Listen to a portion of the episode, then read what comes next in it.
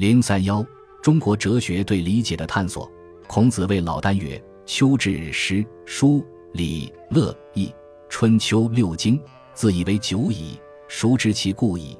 以兼者七十二君，论先王之道而明周赵之际，以君无所钩用，甚矣夫！人之难说也，道之难明也。”老子曰：“幸以子之不欲治世之君也。”夫六经，先王之臣迹也，其其所以记载？今子之所言，犹记也。夫记履之所出，而记其履哉？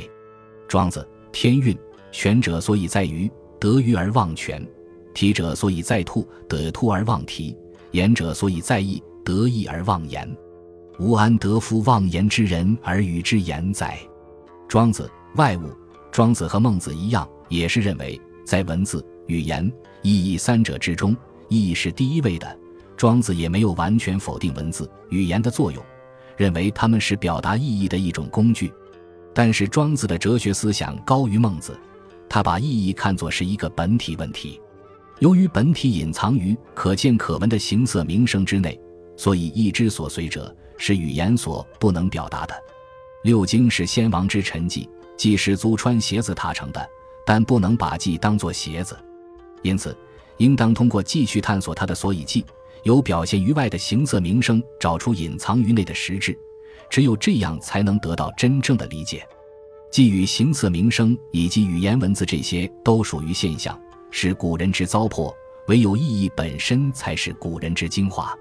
庄子认为，这种意义是确实存在的，也是可以理解的。从他的基本思路来看。与孟子所说的以意逆志是完全相通的，但是庄子的哲学思想高于孟子，不仅在于他把作为理解的客体的意义看作是一个本体问题，而且也把理解的主体提升到本体论的高度进行了探索。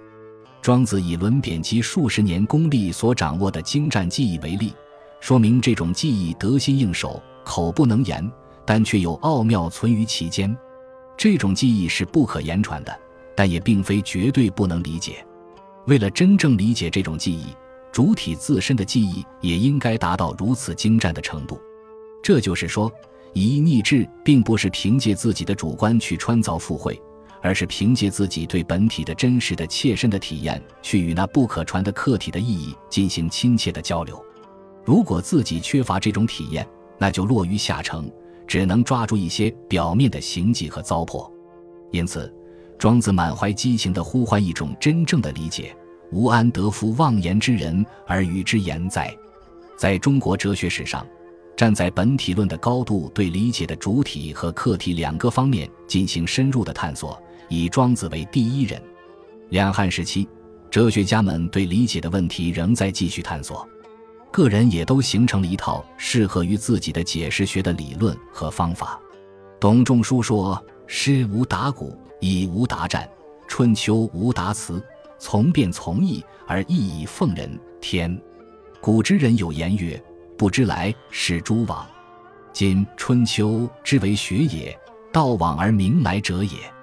然而其此体天之微，故难知也。夫能察，即若无；能察之，无物不在。是故为春秋者，得一端而多连之。见一空而博贯之，则天下尽矣。《春秋繁露》精华，《春秋论十二世之事，人道家而王道备，法布二百四十两年之中，相为左右，以成文采。其局参差，非习古也。是故论《春秋》者，和而通之，圆而求之，舞其笔，偶其类，览其序，突其坠，是以人道家而王法立。《春秋繁露》玉碑。董仲舒在儒家的几部经典中挑选了《春秋》，特别是《春秋公羊传》作为自己的依据。这是因为《春秋公羊传》讲大一统，最适合当时的时代需要。董仲舒的对策说：“春秋大一统者，天地之常经，古今之通义也。”但是，《春秋》本来是鲁国的国史，记载自隐公至哀公十二世共二百四十两年的史实。这些与汉王朝的现实情况相距甚远，因此如何把历史与现实联系起来？证明《春秋》之意就是汉王朝的大纲大法，就成了一个解释学上的难题。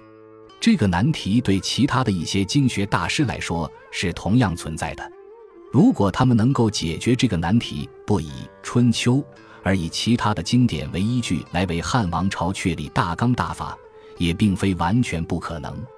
事实上，汉武帝于建元五年至五经博士，只是企图用儒家来取代百家，用经学来统一思想，并没有特别选中董仲舒的公羊学。他曾向治师的申公请教，也曾与治书的倪宽谈论经学。但都不满意，因为这些学者墨守训诂，拘泥古意，找不到历史传统与现实需要之间有什么连结之点。直到元光元年，武帝即位的第七年，才从治公羊的董仲舒所回答的三道策问中找到合一的思想。与董仲舒同时治公羊的还有一个公孙弘，此外还有治谷梁的瑕丘姜公，他们也没有建立成什么体系。从这个角度来看，董仲舒的胜利首先是解释学上的胜利。他对理解的问题进行了深入的探索，顺利地解决了那个解释学上的难题。董仲舒认为，诗无达古，义无达战，春秋无达辞，从变从义，而义以奉天，这是他的解释学的基本原则。不承认经典原文有固定不变的解释，而是强调解释是随着人们对意义的理解而不断变化的。但也不是任意理解，必须服从天的支配。由于确立了这个原则，董仲舒就获得了极大的自由，可以不必像其他的经学大师那样墨守训诂、拘泥古意，而能高度的发挥自己的创造性了。究竟这种理解的目的何在呢？董仲舒认为，《春秋》之为学也，道往而名来者也。这就是说，理解的目的并不是发思古之幽情。而是面向未来的，但为了面向未来，必须反视过去，所以不知来是诸往就是一条应当遵循的普遍的规律。既然如此，那么《春秋》所论及的十二世共二百四十两年的史实，究竟与汉王朝的现实有什么连结呢？董仲舒认为，《春秋》这部经典的精神实质就是人道家而王道备，历史传统与现实需要的连结之点就在于此。这种精神实质隐而不见是很难理解的，但如果能把它发掘出来，又是无处不在的。所谓“福能察，既若无，能察之，无物不在”，说的就是这个意思。为了真正理解这种“既若无”的《春秋》之意，并把它运用于实际，应该有一套行之有效的方法。这个方法就是和而通之，圆而求之，舞其笔，偶其类，览其序。突其坠，即不仅通过分析综合去紧紧把握其精神实质，而且还要突其坠，大胆抛弃许多不合时宜的具体结论。应当承认，董仲舒的这一套解释学的理论和方法，确实比当时其他的一批经学大师要高明得多。也正因为他对理解的问题进行了深入的探索，所以才能在五经博士激烈角逐的过程中夺取胜利。成功的建立了一个完整的体系，揭开了经学思潮的序幕。王充也有一套适合于自己的解释学的理论和方法。王充的哲学目的在于急虚妄，即反对经学思潮中的天人感应的神学目的论，确立天道自然无为的观点。为了达到这个目的，他必须对传统的经典，特别是儒道两家的经典做一番细致的研究，取其精华，去其糟粕。说明他所遵循的理解的原则。他指出，儒者说五经多失其实，前如不见本末，空生虚说；后如信前师之言，随就述故，华习此语。苟明一师之学，须为师教授，及时早师，积极精进，不暇留经用心，考试根合，故须说传而不绝，时时没而不见。五经并失其实。论衡。正说道家论自然，不知引物事以验其言行，故自然之说未见信也。论衡自然，就王充的天道自然无为的观点而言，主要源于道家，但他不满道家不知引物事以验其言行的缺点。王充对儒家并未全部否定，据熊伯龙《吴合集》统计，《论衡》称引孔子有三百多处。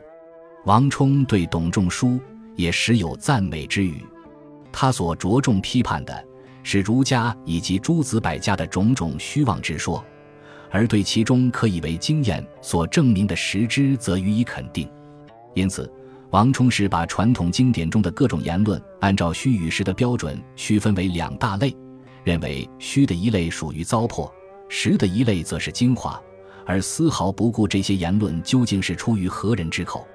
这就是王充所遵循的理解的原则，这是一种注重效验的实证的原则，是一种独立思考、大胆怀疑的原则，也是一种凭借理性去自由理解的原则。对作说：“是故论衡之造也，其众书并失实，虚妄之言胜真美也。故虚妄之语不处，则华文不见息；华文放流，则实实不见用。”故论衡者，所以权轻重之言，立真伪之评，非狗调文士此为其为之官也。由于王充遵循这种理解的原则，所以他达到了自己急需望的目的，成功的建立了一个体系，在当时那个经学思潮占据统治地位的时代，吹进一股清新强劲之风，推动文化思想不断创新，而不致陷入僵化。从以上的论述可以看出。中国哲学关于理解的探索是有着源远流长的悠久传统的。每个哲学家都有一套适合于自己的解释学的理论和方法，并且也都表现出他所生活的那个时代的共同特色。一般说来，领导着一场解释学的极新运动的，往往是那些划时代的哲学大师，因为他们面临着大破大立的双重任务，既要推翻前人的旧说，又要确立自己的新见。如果不在解释学上做一番革新，这种双重任务是难以完成的。